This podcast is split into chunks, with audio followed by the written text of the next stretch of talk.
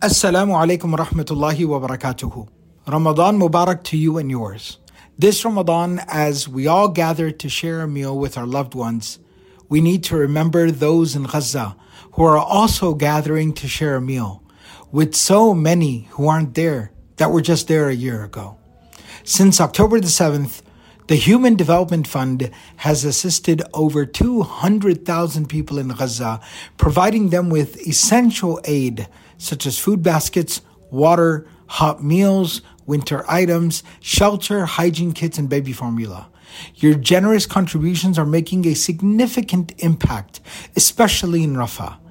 Let's sustain this momentum and continue providing crucial support during this sacred and blessed month. Please visit hdfund.org slash qalam. That's hdfund.org slash qalam, Q A L A M, to learn more about our global reach this Ramadan and choose where you'd like to direct your support during this blessed month. May Allah subhanahu wa ta'ala make this month a time of mercy, solace, acceptance, and triumph for the ummah of Rasulullah sallallahu alayhi wasallam. And may Allah continue to use all of us as a means and never replace us. Ameen ya Rabbil Alameen. You're listening to Qalam Institute's podcast. Visit us on the web at qalam institute dot org and join us on Facebook at facebook.com slash Qalam Institute. Bismillah walhamdulillah wa salatu wa salamu ala rasulillah wa ala alihi wa sahbihi ajma'in. Inshallah, from today we'll be starting a se- series on the seerah, the life of the Prophet sallallahu alayhi wa sallam.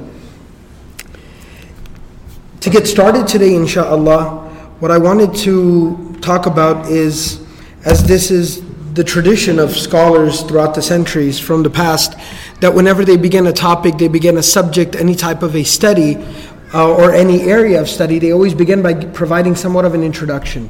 What is this science? What is this study? And what are some of the basic things or the basic principles that need to be kept in mind when approaching this area of study? So we're approaching the study of the seerah, the life of the Prophet sallallahu alaihi wasallam. And the very first thing that we have to understand is, what is seerah? What does seerah even mean? What does it even refer to? Because a lot of times we can become so used to, we can become so comfortable with certain terminologies that we don't realize actually what it means or what it refers to. So seerah itself, the word seerah in the Arabic language linguistically, it literally means a path. It means a path where somebody walks, a direction which somebody takes. So to walk in a particular direction is seerah. That's why masir is walking. All right, or a path on which people walk, like a sidewalk, a pathway. And so that's literally what seerah means. Now, it's used more figuratively in the meaning of referring to a person's life. A seerah refers to a person's life, the path somebody has walked, the path that someone has traversed. So a path that somebody has gone, uh, lived life in a direction of. And, and it's used oftentimes as a description as well. Like they would say in Arabic, fulanun lahu siratun hasana, that such and such person, he has a very beautiful life, he has a very excellent way of living life. And it's used in its linguistic meaning in the Quran as well. In Surah Taha, Allah subhanahu wa ta'ala, in ayah number twenty-one from surah number twenty, Surah Taha, Allah subhanahu wa ta'ala says, when talking to Musa alayhi salam, remember when Allah subhanahu wa ta'ala asked Musa alayhi salam, what's in your hand? وَمَا تِلْكَ بِيَمِينِكَ يَا مُوسَى, what's in your right hand, O Musa? And he said, hiya asaya, it's my staff, it's my stick, my walking stick. And then he went on to describe it. Allah subhanahu wa ta'ala commanded him, he said, أَلْقِهَا يَا مُوسَى, throw it down, let it go, O Musa. فَأَلْقَاهَا فَإِذَا هِيَ حَيَّةٌ تَسْعَى, he dropped it and it became, it became a rapidly moving snake or serpent. Then Allah subhanahu wa ta'ala commanded him, khudha, take it, grab it, wala takhaf, and don't be afraid. Sanu'iduha sirataha al-ula, we very soon will re- return it to sirat. The word Allah uses is sirah, sirat. We will return it back to its first sirah, its first form, the first way, the shape that it was. So literally your condition, the way you are, the way you live life, even your physical form is a part of your seerah. is a part of a person's seerah. So that's the linguistic meaning of the word seerah. So seerah doesn't just mean a way a person lives or a way a person talks or walks. It includes those things, but even the way a person looks, the way a person acts, in all facets and aspects of that person's life, that is all inclusive of that person's seerah. Alright, so that's the literal, the linguistic meaning of the word seerah. Now, in terms of more technical terminology, what does the word seerah refer to? What does it what, what does it mean? So again, the word seerah, very interestingly, is a literary term. It's a literary term. It's an istilah, it's a mustalah adabi. It's a literary term. So like what we call biography, literally translates to seerah. The word seerah means biography. And there is seerah shakhsiyah. That's a biography of someone. The biography of a person is called seerah shakhsiyah. But there are also, like in English, we know we have autobiographies. That in Arabic is called seerah dhatiyah.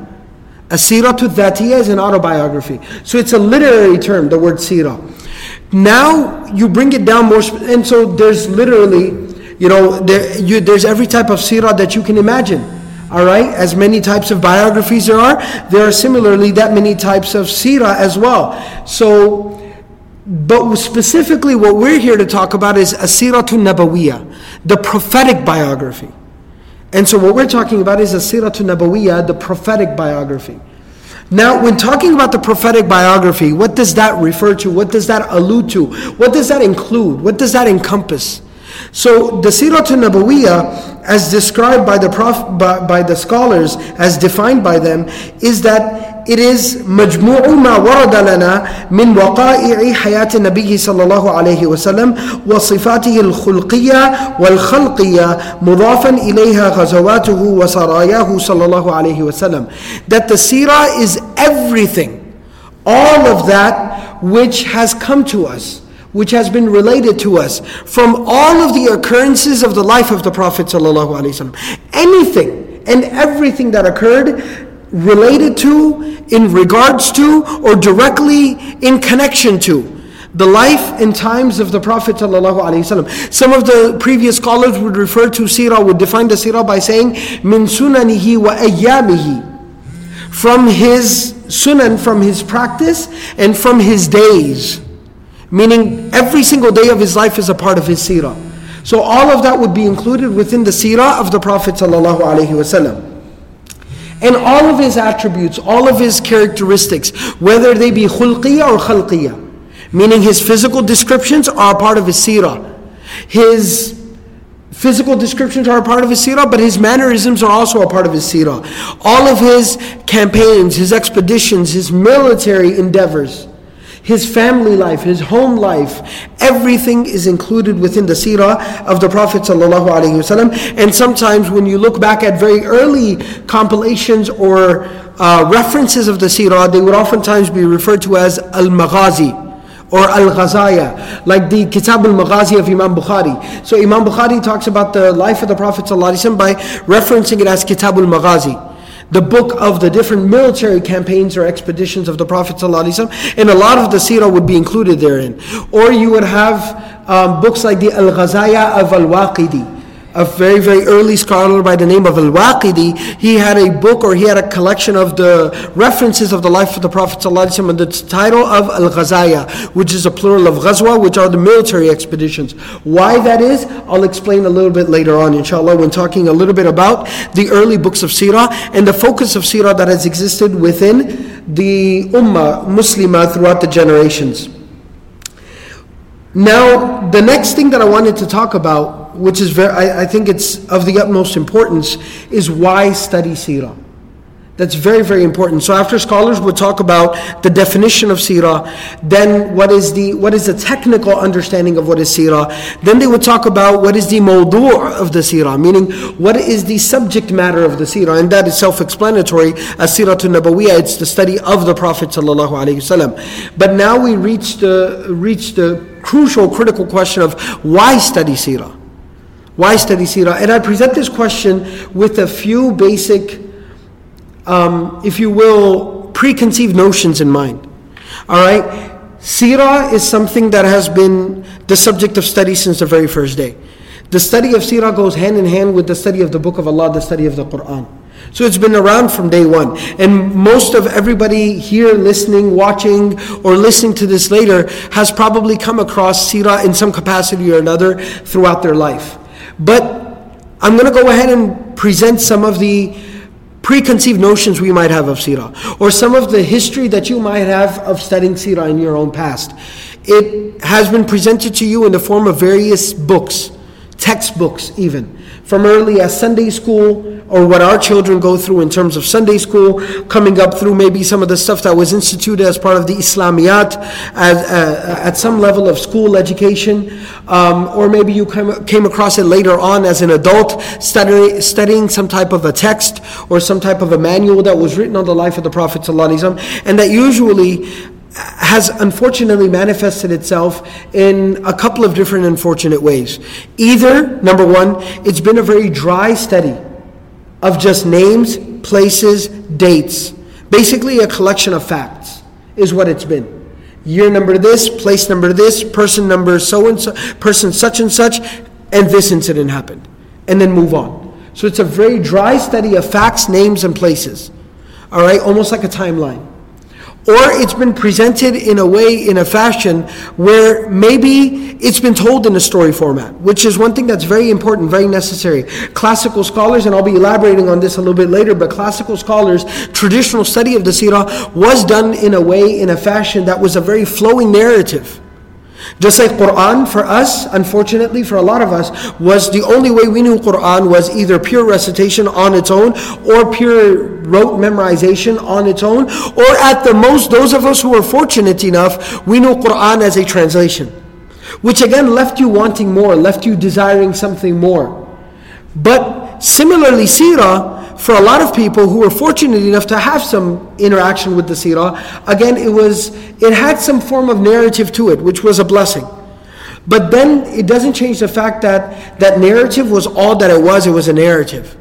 So it almost became relegated to being a uh, almost like a telling of a story, like a fairy tale. A long, long time ago, in a faraway place, a person named such and such did this, or that happened with them. It was no different than a fairy tale. A fairy tale is exactly that what it is, and this is what I always tell people whenever I lecture on the seerah in any way, shape, or form. I always almost begin by saying there's two unfortunate trends of seerah or understandings of seerah within our community today. One is that name, place, date, that just, it's like a Wikipedia page. It's just factual information. Or the second thing is, it's a it's a nice story. It's a narrative that at least grips your attention for the time being, but it ends up being, like I said, something that happened with somebody that I have no connection to a long time ago in a faraway place. Meaning, what am I supposed to do with that? I was captivated for thirty minutes, I was captivated for forty-five minutes, but what do I do after that? It's entertainment, basically. So we either have facts or we have entertainment. But the, the purpose of the seerah, like anything else, was that what is the benefit that I can take home from this? So it's the facts are very important. Without the facts, we just have a story. We just have a fairy tale. The facts are very important. But then the narrative, the flowing narrative is important because not all of us are scientists. Not all of us are advanced students of knowledge or scholars that we're going to be invigorated and we will be refreshed and we'll be rejuvenated and energized by simply knowing the facts and the, the, the, the pure data. We're not all of us can read code, basically. So when I pull up code of uh, of some type of coding in terms of a website or something, all I see is mumbo jumbo. It doesn't make any sense to me. A programmer is, wow, that's amazing, right? A programmer looks at that and it's it's one man's trash is another man's treasure, right? So he looks at it and he goes, oh my God, that's the most amazing thing I've ever seen. I said, I don't know what you're talking about, right? So so for some people the facts might work, but that typically involves being a very advanced student of knowledge, some a scholar. Right, that they get blown away when they read, like, oh wow, that really happened in this year, subhanallah. Right, that that works for them.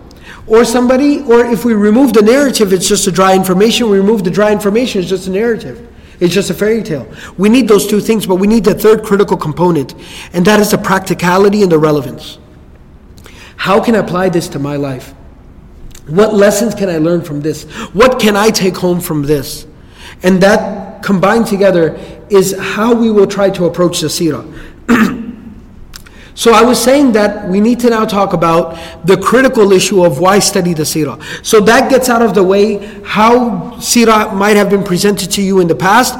And what I'm going to be asking you to do is put aside those, the any type of preconceived notions you have, any baggage you might have, any reservations you might have about seerah. Like I've been there, done that, brother. You know, I've been there, done that.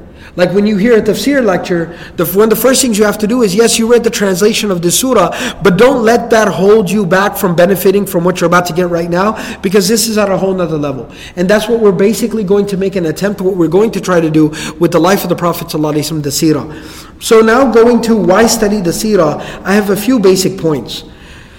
Number one, when we look in the Quran as well, all right, and I'm going to make the connection with the seerah, with the Qur'an. But let's go ahead and start right at the top. When we look at the book of Allah, the Qur'an, the instruction from Allah, very beginning, the, the beginning of guidance, the book of Allah, the Qur'an. When you look there and when you when you observe the ayat, where Allah subhanahu wa ta'ala turns our attention towards the Prophet sallallahu alayhi wasallam, where Allah subhanahu wa ta'ala go, tells us to go and study the life of the Prophet sallallahu alayhi wasallam, and at the center of that, the epitome of that, is of course in Surah Ahzab, Surah number thirty-three, Ayah number twenty-one. Allah subhanahu wa ta'ala tells us, لقد, uh, or rather, excuse me, uh, لَقَدْ كَانَ لَكُمْ فِي رَسُولِ اللَّهِ أُسْوَةٌ حَسَنَةٌ. Surah number thirty-three, Ayah twenty-one, Allah tells us, لَقَدْ كَانَ لَكُمْ. The, the, the ayah begins with two levels of em- two levels of emphasis. The lam is for emphasis, the qad is for emphasis. Alright, so most definitely there is no doubt about the fact. Kana lakum fi Rasulillah. This kana could grammatically, you could grammatically make the argument that kana is unnecessary. You could you could deliver the same basic meaning without without this extra verb of kana. But the kana has a purpose, and the purpose of the kana is that there are two things. One is emphasis, but it's not just that simple or that easy. Number two is it gives the meaning of al-istimrar, which means that it persists. It, it creates the meaning of this, whatever this lesson is being given, whatever message is being conveyed, this message is eternal, is universal, is continuous, is consistent. So Allah subhanahu wa ta'ala is saying that most definitely there is no doubt about the fact that consistently, without any exception, for all times, فِي رَسُولِ اللَّهِ أُسْوَةٌ حَسَنَةٌ, that there is exclusively for you, فِي رَسُولِ اللَّهِ, in the Messenger of Allah, The mo- the ultimate example, the ultimate example, the perfect role model, the most excellent role model. So when you look at the construction of the ayah, there is emphasis and exclusivity built into this ayah, the, the way the grammar is laid out, that Allah subhanahu wa ta'ala is saying there's no doubt, make no mistake, no doubt about the fact that within the, the Messenger of Allah sallallahu alayhi wasallam, there is for all of you, for all times, the ultimate, the most excellent role model. And that is the only excellent role model that you will find. There is no role model better than the Prophet ﷺ. Now what's interesting, what I want to focus on within the, this ayah and the language of this ayah is the word fi. Allah says, fi Rasulillah, in the Messenger of Allah. In the Messenger of Allah. And that word fi has certain implications. There are certain rhetorical implications, benefits of the word fi, inside of. In the Messenger of Allah. That basically what Allah subhanahu wa ta'ala is telling us is that you will only, the Prophet sallallahu alaihi wasallam will only be the ultimate role model for you. He will only be an amazing role model and an exemplar for you when and only when you completely immerse yourself into the study of the life of the Prophet sallallahu alaihi wasallam. In the Messenger of Allah, meaning you have to immerse yourself into the life of the Messenger sallallahu alaihi wasallam. You have to put yourselves in the shoes of the Prophet sallallahu alaihi wasallam. You have to try to live the life of the Prophet sallallahu alaihi wasallam as he lived it day by day, event by event, occurrence by occurrence. You have to live that life. You have to walk through the, that life. You have to try to walk in those shoes. At least conceptually, at least try to imagine what that was like. And take a journey through his life. Then only then will you realize how much of an amazing example the Prophet ﷺ can be for you. And so that's why when we, and this is something I'm going to get to later, but when we kind of do a synopsis of the life of the Prophet ﷺ, we take a lesson here, we take a lesson there, or we take a look at a few ahadith, or we take a look at a few different collections of the life of the Prophet ﷺ, that's one thing. But to, comp- to truly understand the experience of Rasulullah sallallahu alayhi wasallam, and then to be able to realize how I can benefit from that and what I can learn from that, the first thing is you have to have an immersing experience. You have to live that life. You have to experience that. You have to have a full understanding and appreciation for what that life was like. That's the first thing. So that's why a study of the seerah in depth, you know, stage by stage, day by day, blow by blow, that's why it's so important, is that it will give you that full impact, that full experience, and that full understanding, at least at some level. So that's the first thing. That's why we study seerah and how we're going to approach the seerah. The second thing is, studying the seerah, when you just know certain facts about the Prophet ﷺ, again, like I said, it becomes something that is just factual information. When you have a narrative, it's that fairy tale. When you even have a hadith, it again becomes something very technical. Very technical. This is how, you know, he prayed. This is how what the sunnah of doing this is. This is what the sunnah of doing that is. That's beneficial, but it is technical. What we're in need of more than ever before is to humanize the Prophet ﷺ. You know, the common average Muslim, and this is true. This is something I haven't done like a formal survey. I don't have statistics for you, but something that I've been doing for years. People from all walks of life, men and women, old and young, especially youth and children. It's a bigger problem with youth than it is any other demographic. And even converts and reverts, especially with converts and reverts, and especially youth. And that means that those are many times the demographics within our community who are still new, they're still young, meaning they're fresh, they're being molded, they're still learning, they're still absorbing. And a lot of times they end, they end up absorbing a lot about the religion, about deen, about Islam and Quran, and about the Messenger sallallahu alaihi wasallam, what we already have existent within our community. You find this within the demographics. When you ask them about Rasulullah sallallahu alaihi wasallam, they, they don't feel like they have a lot in common. They don't feel that he even, sometimes their impression of the Prophet ﷺ is not even that of being a human being. And and with the with the pr- proliferation of comic books, superheroes, and you know uh, all this type of like you know um, uh, this type of mythology and lore that we have in our communities, like Superman and Batman and Spider-Man and all these, you know, this is something that's very prevalent in our communities. So it's become very common for somebody to just go ahead and reconcile or understand that somebody is superior to them.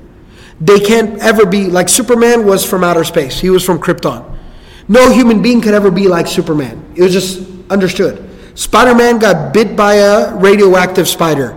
That's it. Nobody else is going to be Spider-Man. Spider-Man is Spider-Man. That's it. All right? It's something that our youth are very comfortable with.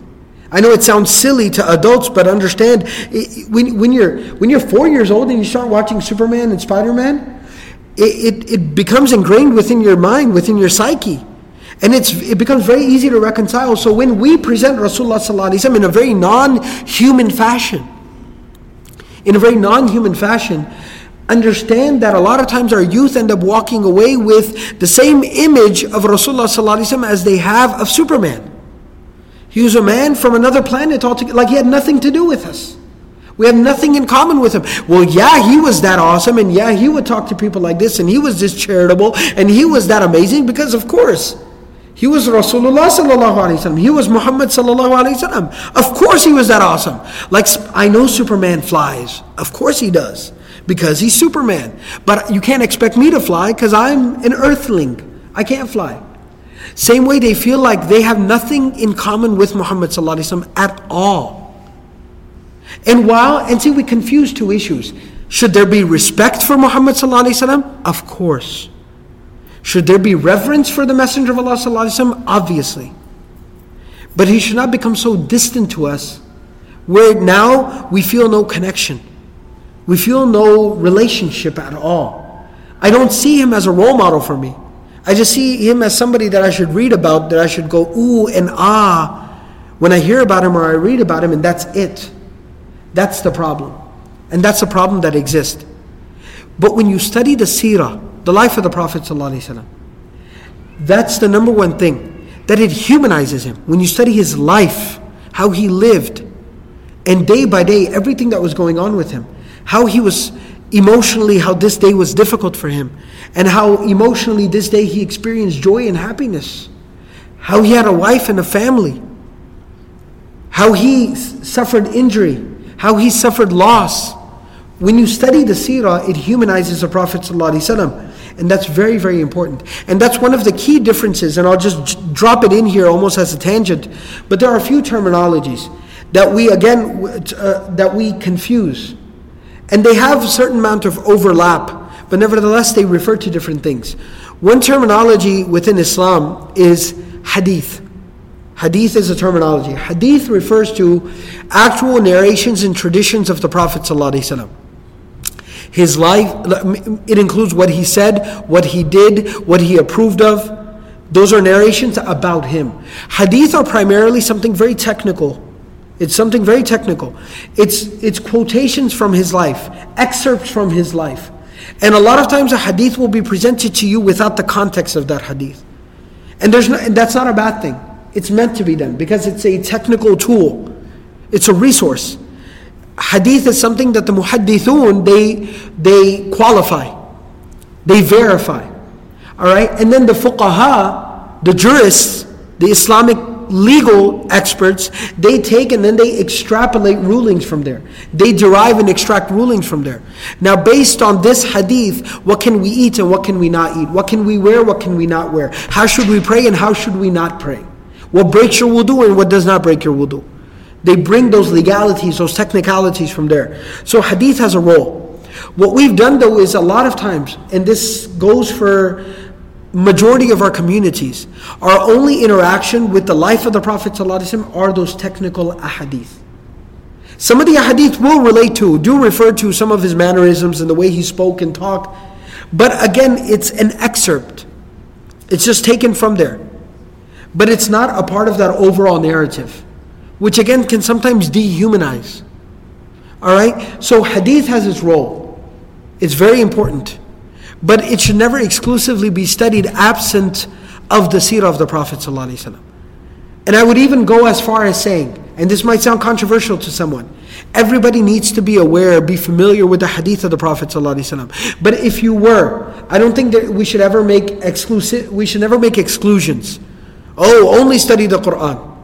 Don't say, no, I, I don't think we should ever make exclusions.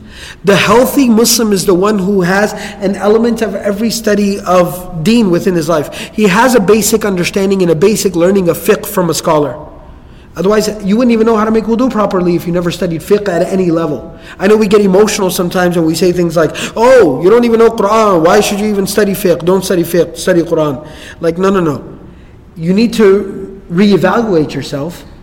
That if all you do is obsess over fiqh and you don't even know basics of the Quran, then you have a problem. You have an imbalance you need to correct. But if you all you did was study Quran and you never even took basic level fiqh from a scholar, from a proper source, you wouldn't even know how to make wudu properly. You wouldn't even know what broke your wudu. You wouldn't know. So a healthy Muslim is the one who has a healthy dose of every field of study. He has basic fiqh, basic seerah, basic hadith, basic Quran, and he's taking all of this and he continues to grow and graduate to different levels within these areas of study. But if, for the purposes of practicality, if a Muslim had to make a preference of whether I should indulge within studying hadith or seerah, when we look throughout the tradition of education, uh, uh, throughout the generations of our ummah, and how scholarship has handled that issue, you will see that preference was always given to seerah. Because within the within the study of hadith, it wasn't studied traditionally the way we approach it a lot of times today. Again, the Quran wasn't studied the way we approach it today. Quran, translation, boom. That's how we move on, right? That's not how Quran was studied. They would study it. They would understand it. They would go into the depth of it. Similarly, when they would study hadith, they would it was in depth. They would study it very, very much in depth. I mean, Imam Bukhari, pretty much the, the, the epitome of his life's work is Sahih al-Bukhari, which is, I believe, six thousand some odd narrations.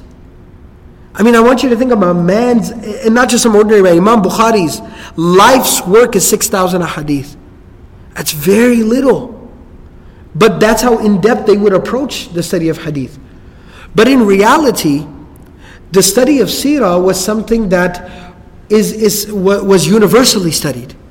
It was something that was meant for all demographics of the Muslim community. Regardless of what your access to scholarship was, seerah was something that was studied. So that's the one, th- the difference between hadith and seerah. And then secondly, there's, there, thirdly, there's a terminology by the name of sunnah. Now sunnah is a very subjective word. Sunnah is a very flexible word. It's a word that has almost a different meaning based on the context in which you use it. The word sunnah varies. Sunnah overall includes everything. The seerah of the Prophet ﷺ is a part of his sunnah. Alright? كُلُّ مَا تَعَلَّقَ بِذَاتِ النَّبِيِّ صَلَّى اللَّهِ عَلَيْهِ وَسَلَّمَ فَهُوَ سُنَّةٌ. Everything that is related to the life, the personality, the existence of the Prophet ﷺ is a part of his sunnah. So the seerah is included, the hadith is also included. But also the word sunnah, and this is a whole other maybe lecture for another day, because this, crea- this creates a lot of problems within our communities. But the word sunnah almost depends on the context in which you use it. If you use it technically, almost in the in the field, in the area, in the arena of theology, if you use the word sunnah, then it's the opposite, the antonym of the word bid'ah. In innovation, the opposite is the word sunnah, a tradition. That's in theological terms. But if you take it over to the area of fiqh, if you use it in the area of fiqh, then it's another category from fard or wajib. Fard and wajib is something you're obligated to do, and then you have sunnah. Something that's recommended but not obligated. So you see how it took on a completely different meaning? But then if you brought it into a completely different realm, if you talked about it in terms of sources, pure Islamic definitions, then it is what the counterpart or the, the, the companion of the Quran. You have Quran and Sunnah. Right? Kitabullah wa sunnatu nabiyihi. As the Prophet ﷺ said at Hajjatul Wida, book of, what do I leave with you? The book of Allah and the sunnah of his Prophet. So you see three different definitions or three different applications, I should rather say, for the word sunnah based on the context and how you use it. And that's the reality of the word sunnah and how to use that word sunnah. So having said all of that, the point of it was is that sunnah has a place. And it's more, more overall, sunnah is a terminology and depends on how you use it. But then hadith has a place, has a context, and has a place where it applies. And then you have seerah. And the primary role, the primary function of the seerah, again, like I said before, is to humanize the Prophet ﷺ. To make the common average person feel a sense of connection to the Prophet ﷺ. The third reason, or the third benefit, these are more than anything the benefit of studying the seerah. Why should you study the seerah? What is in it? What, what's in it for me if I study the seerah? The third of it is to extract lessons, like I said this previously. Studying the seerah, the life of the Prophet ﷺ, and it's more, I guess this goes more back to how you approach, how you study the seerah. It allows you to extract lessons. Extract lessons. Make it relevant, practical lessons on uh, uh, what, how it applies to your life. To extract practical, relevant lessons for every demographic of our community, and more importantly, our dilemma, our condition, what we are going through as individuals, as families, and as communities. What can I learn from this? What guidance is provided to me in terms of this? And now this leads me into another side little issue that I wanted to approach here, and that is that this not only relates to how we study the seerah, that we have to study in a way, but also what we take from it and the lessons that we extract from it that are relevant and that are practical. Because again, going back to the original topic and going back to where we started from, that when we study the life of the Prophet ﷺ, it's it's it's a practical guide. It's a practical guide on how to live your life. And and when we look at our per, our exact predicament and our situation. And this, what I'm going to give you is a little bit of a brief insight onto how seerah has been studied throughout the centuries for the majority of Islam, of Muslim history, Islamic history. When you look within books of seerah, you'll find that the Meccan era is oftentimes is presented in a lot is presented a lot more briefly than the Medinan period. The Medinan period has been the fascination of Muslim civilization for the last fourteen hundred years. When in reality, let's take it into consideration. Generally speaking, it's rounded off, and we're going to get to that when we get to that probably much later on, inshallah. Allah subhanahu wa ta'ala allow us to get there. But when we get there, we'll get there, but round it off. How long was the Meccan period of prophethood? I should clarify. How long was the Meccan period of prophethood? thirteen years. How long was the Medinan period of prophethood? ten years. Obviously, you don't need to be a mathematician. A child could tell you the Meccan period was longer than the Medinan period.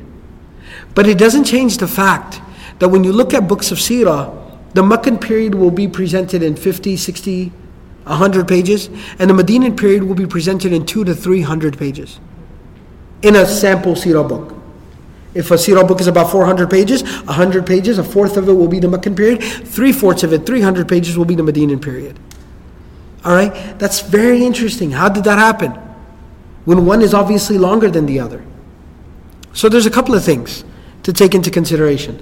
And even though maybe this is better tackled as we go through it, but I think almost as an introduction, and this needs to be presented.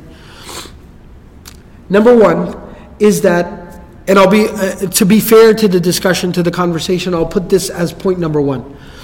The, the first explanation for this is, there there is a lot more narrated about the Medinan period than there is about the Meccan period. That's just the cold hard facts. Alright, why? Well, there were more Muslims. There were more Sahaba. So obviously. Plus, the life and the practice and the the message of the Prophet ﷺ was a lot more open in the Medinan period than it was in the Meccan period. Meccan period, remember, first three years were super covert. Very private. There was no public da'wah. There was no public message. There was a private da'wah that was going on with between personal networks. Alright, just like anything begins. You start on a very, very close with the people that are closest to you. Alright, even after that, the Prophet ﷺ would practice and would preach and would teach privately within the house of Arqam. Alright, Darul Arqam. It was still something that was very closed, very private, very quiet. There was a lot of oppression during that time.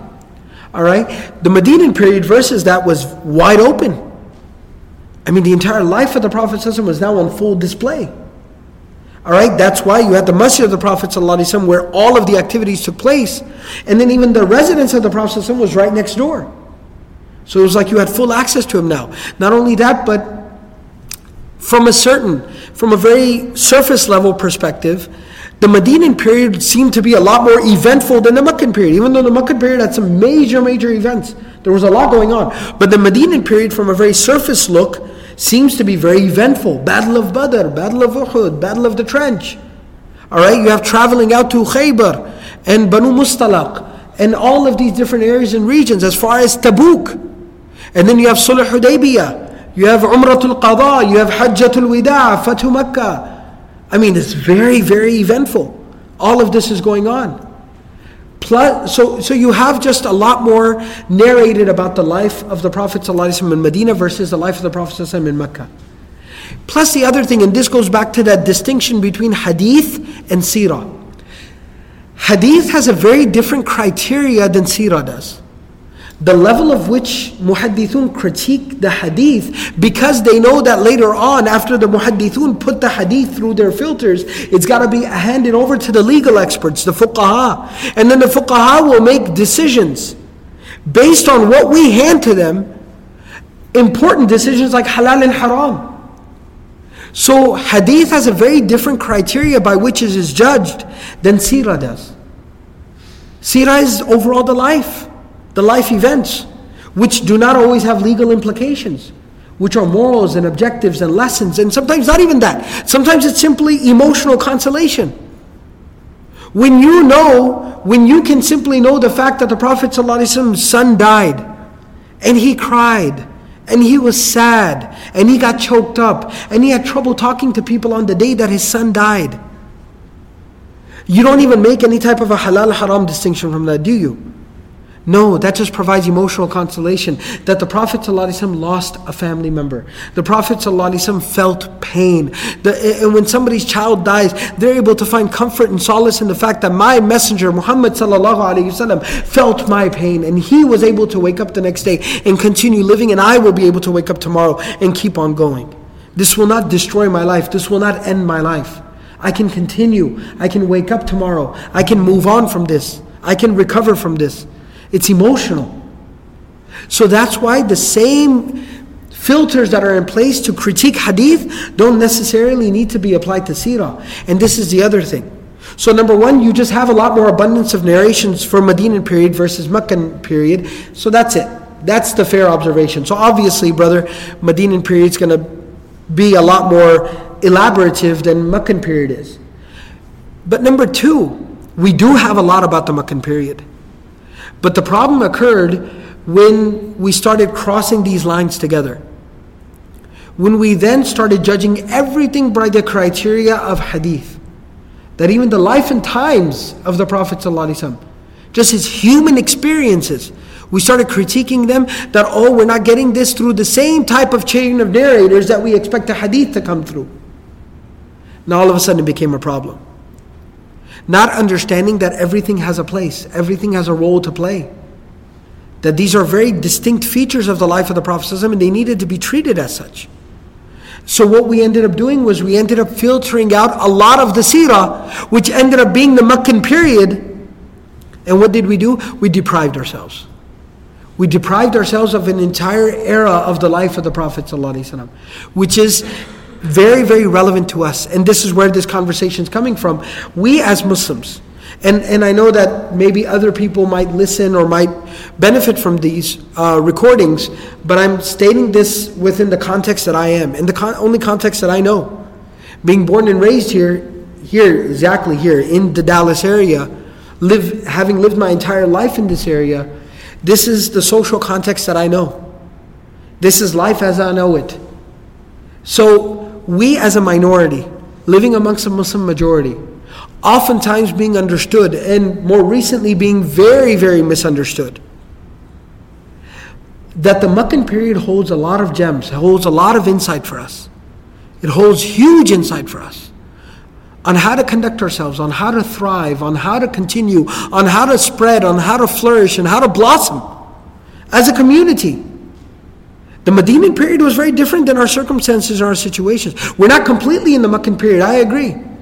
All right, we're not having to hide. If you, if the people that are just listening, if they could see the masjid that I'm sitting in, we obviously do not have to hide. All right, you can see this masjid from miles away. I actually have seen it from the plane. All right, I was told you could, and I've actually seen it. All right, so we're not hiding. So it's not completely the Meccan experience, but it's not completely the Medinan experience either. It's almost like we have to have a full rounded, a full, well-rounded appreciation of the life of the Prophet ﷺ to be able to benefit from it truly and be able to make sense of where we're at and what we're going through. So that's the other thing, that the Medinan period is very, very important, and that's the Meccan period is very important. That's where we're going to extract a lot of lessons from the life of the Prophet ﷺ. But then we go to a completely different thing, and that is that there's even benefit. And this is something classical scholarship was very attuned to. This is something classical scholars addressed. That we're arguing Meccan versus Medinan, or we're discussing Meccan versus Medinan, but that's twenty-three years of how long of a life? sixty-three years. So we still have a forty, we have a forty year period that we're not even talking about. There's even certain things that we can take from there, certain things we can observe from there, certain lessons we can learn from there. And if you want to be very, very strict about it, if you'd rather be very strict about it, at the least what you can take from that first forty years is it can give you a very good understanding of what were the circumstances and the situations at that time in which the Prophet ﷺ was sent, and he was sent to be who he was and live the type of life that he was living. So if nothing else, then that's what we can take from that.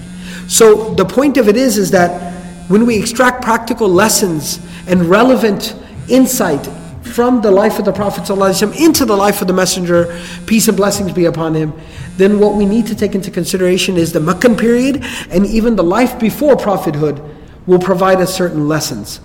So the fourth benefit of studying the seerah, and the fourth reason of why it's important for us to study the seerah, is authenticity of the sunnah. Now I'm going on a, on a completely different tangent. But these almost are addressing different issues we have in our community. You know, the dehumanization of the life of the Messenger of Allah sallallahu alayhi wasallam, where I feel no human connection to him. That's one issue in our community, and that is addressed. The solution is within studying the seerah. All right? When people feel the life of the Prophet ﷺ is very irrelevant to them. Like, how am I supposed to live my life based on guidance taken from the life of a man fourteen hundred years ago in the middle of Arabia? Like, how does that apply to me at all? Well, when you study the seerah properly, that answers that question, that solution. The solution's provided. Well, there's a fourth problem in our communities. And that is, and this is a growing problem. This is a very rampant problem. This is also a very contemporary problem. It's a very modern problem. This has been a fringe discussion for the va- for the majority of fourteen hundred years. I would say safely for about twelve hundred years, the first twelve hundred years of our history. This was something that was talked about by some people, but was a fringe issue. Mainstream Muslims were never affected by it and were never concerned by it. But over the last one hundred fifty to two hundred years, this has become front and center in our communities. And this becomes such a problem that even the common average Muslim is talking about this and is concerned about this, and the most dangerous thing is confused about this. And that is the authenticity of the sunnah, of hadith.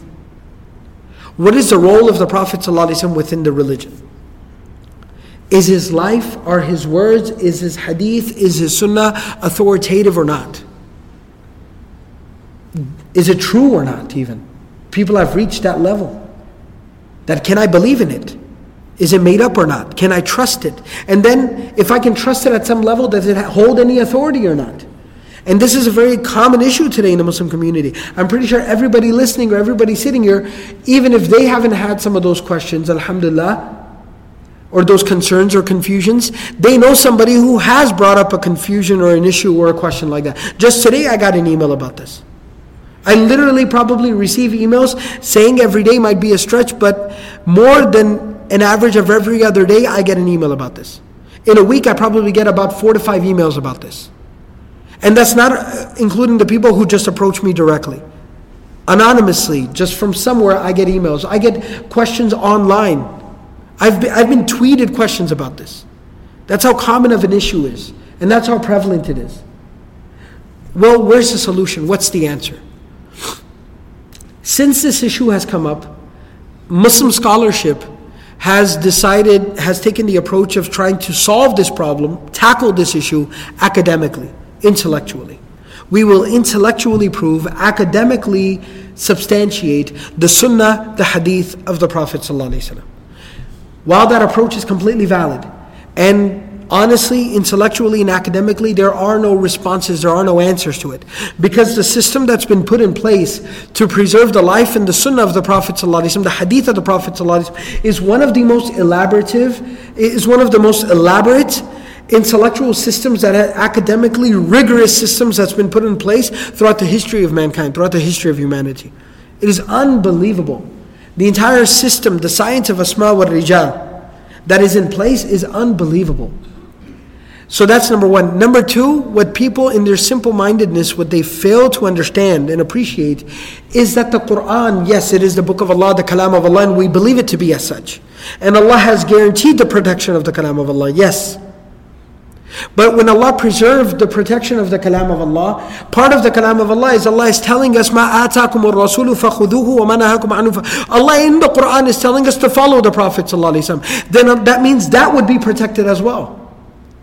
Allah would not have told us to do something that we would be incapable of doing. When Allah said, follow the messenger, then Allah put a system into place. Allah guaranteed that the practice of the messenger would be preserved. Alright? That put aside, the real point I wanted to make was this.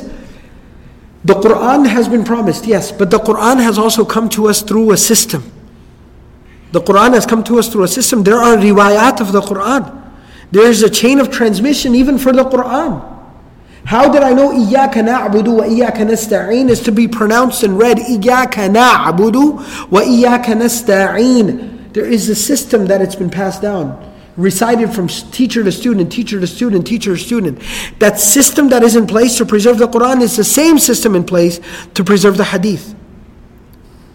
The narrators of hadith are the same narrators of the Quran.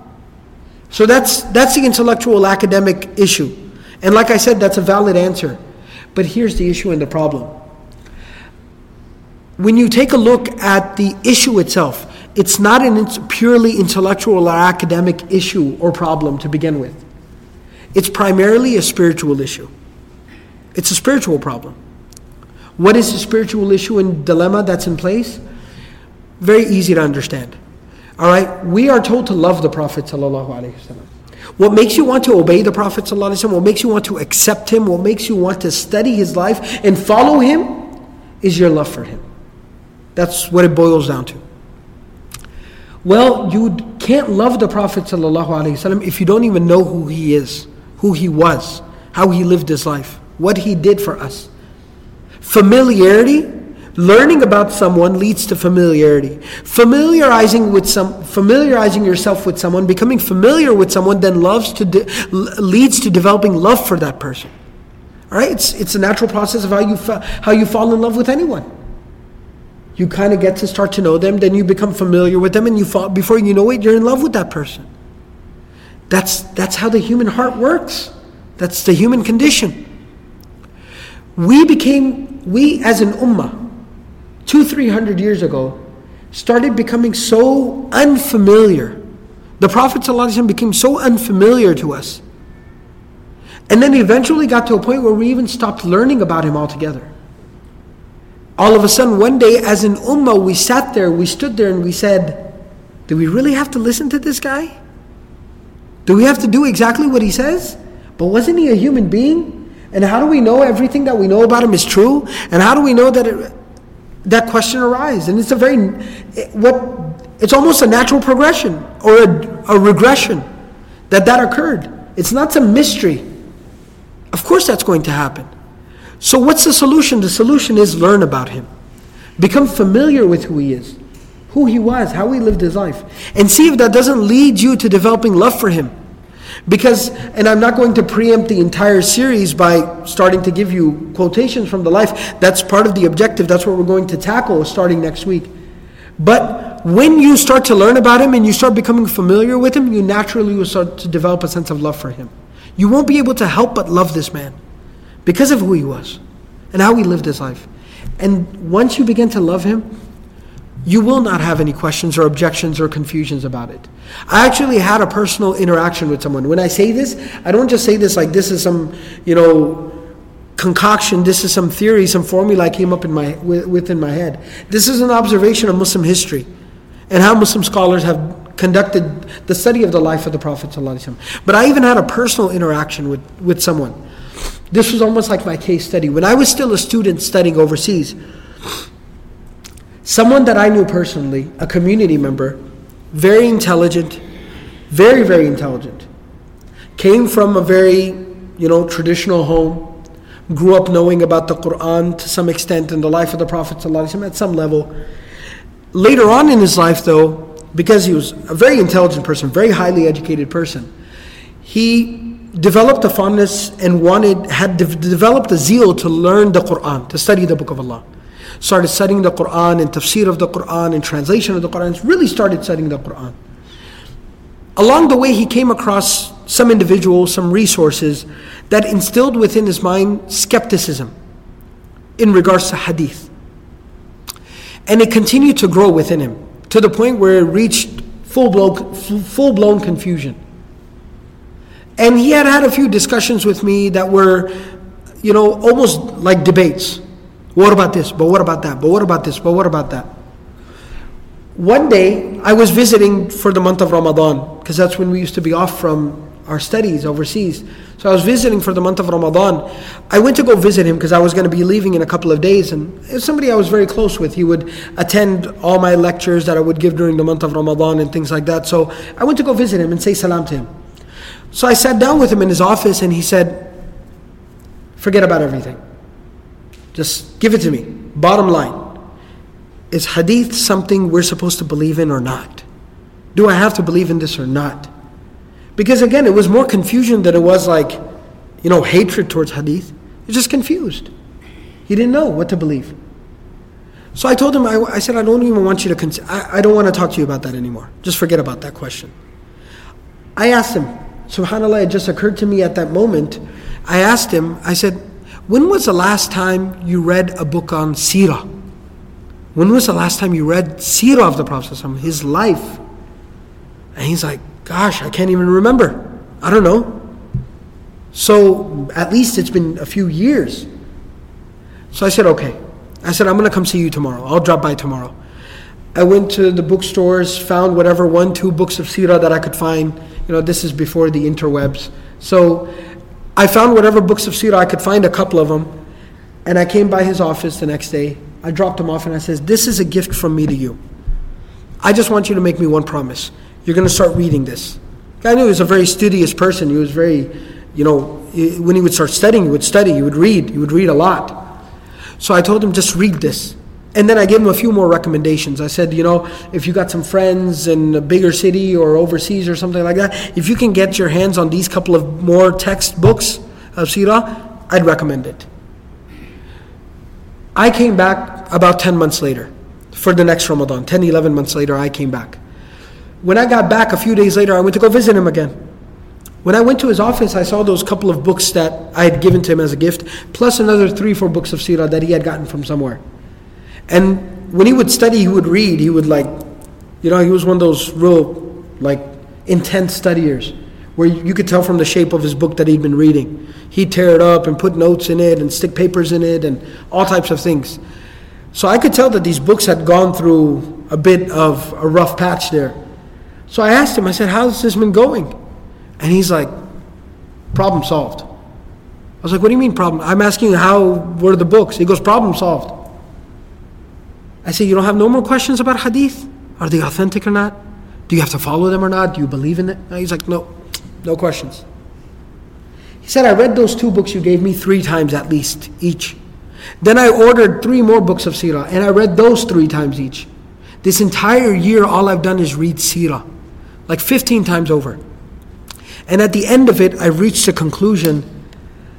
I, I have so much love for this man, I can't even say it. I don't even know how to put into words how much I love and respect this man, and how much he did for me, and how much his life means to me, and how much I can benefit from his life. This the same individual, after that moment on, you know, typically within the local masjid, within my local masjid, you know, like it happens over here, you know, after Isha, the Imam opens Riyadhul Salihin or a book of hadith and reads a hadith and translates and briefly explains it. I would do that in my masjid. On the days that I would be traveling or I was sick or I couldn't make it, he was the same guy that would read the hadith on that day. The same guy who a few years ago said, I don't believe in this stuff, this is all phony baloney, I can't believe in it, it's a big lie.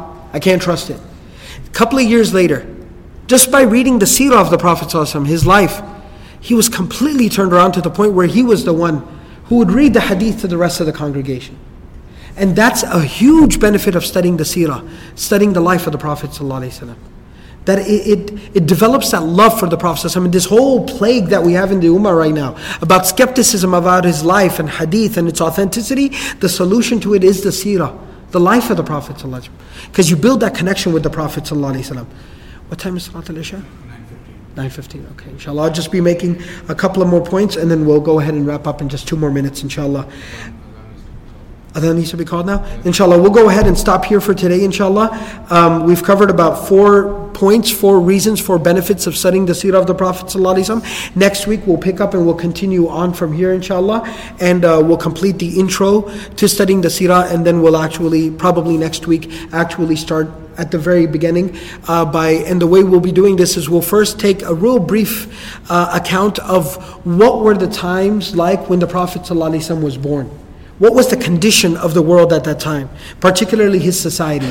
And then we'll progress on from there forward. May Allah subhanahu wa ta'ala give us the reality of everything we've said and heard, and may Allah subhanahu wa ta'ala give us true love of the Prophet sallallahu alayhi wa sallam. Subhanallah wa bihamdihi, subhanakallah wa bihamdihi.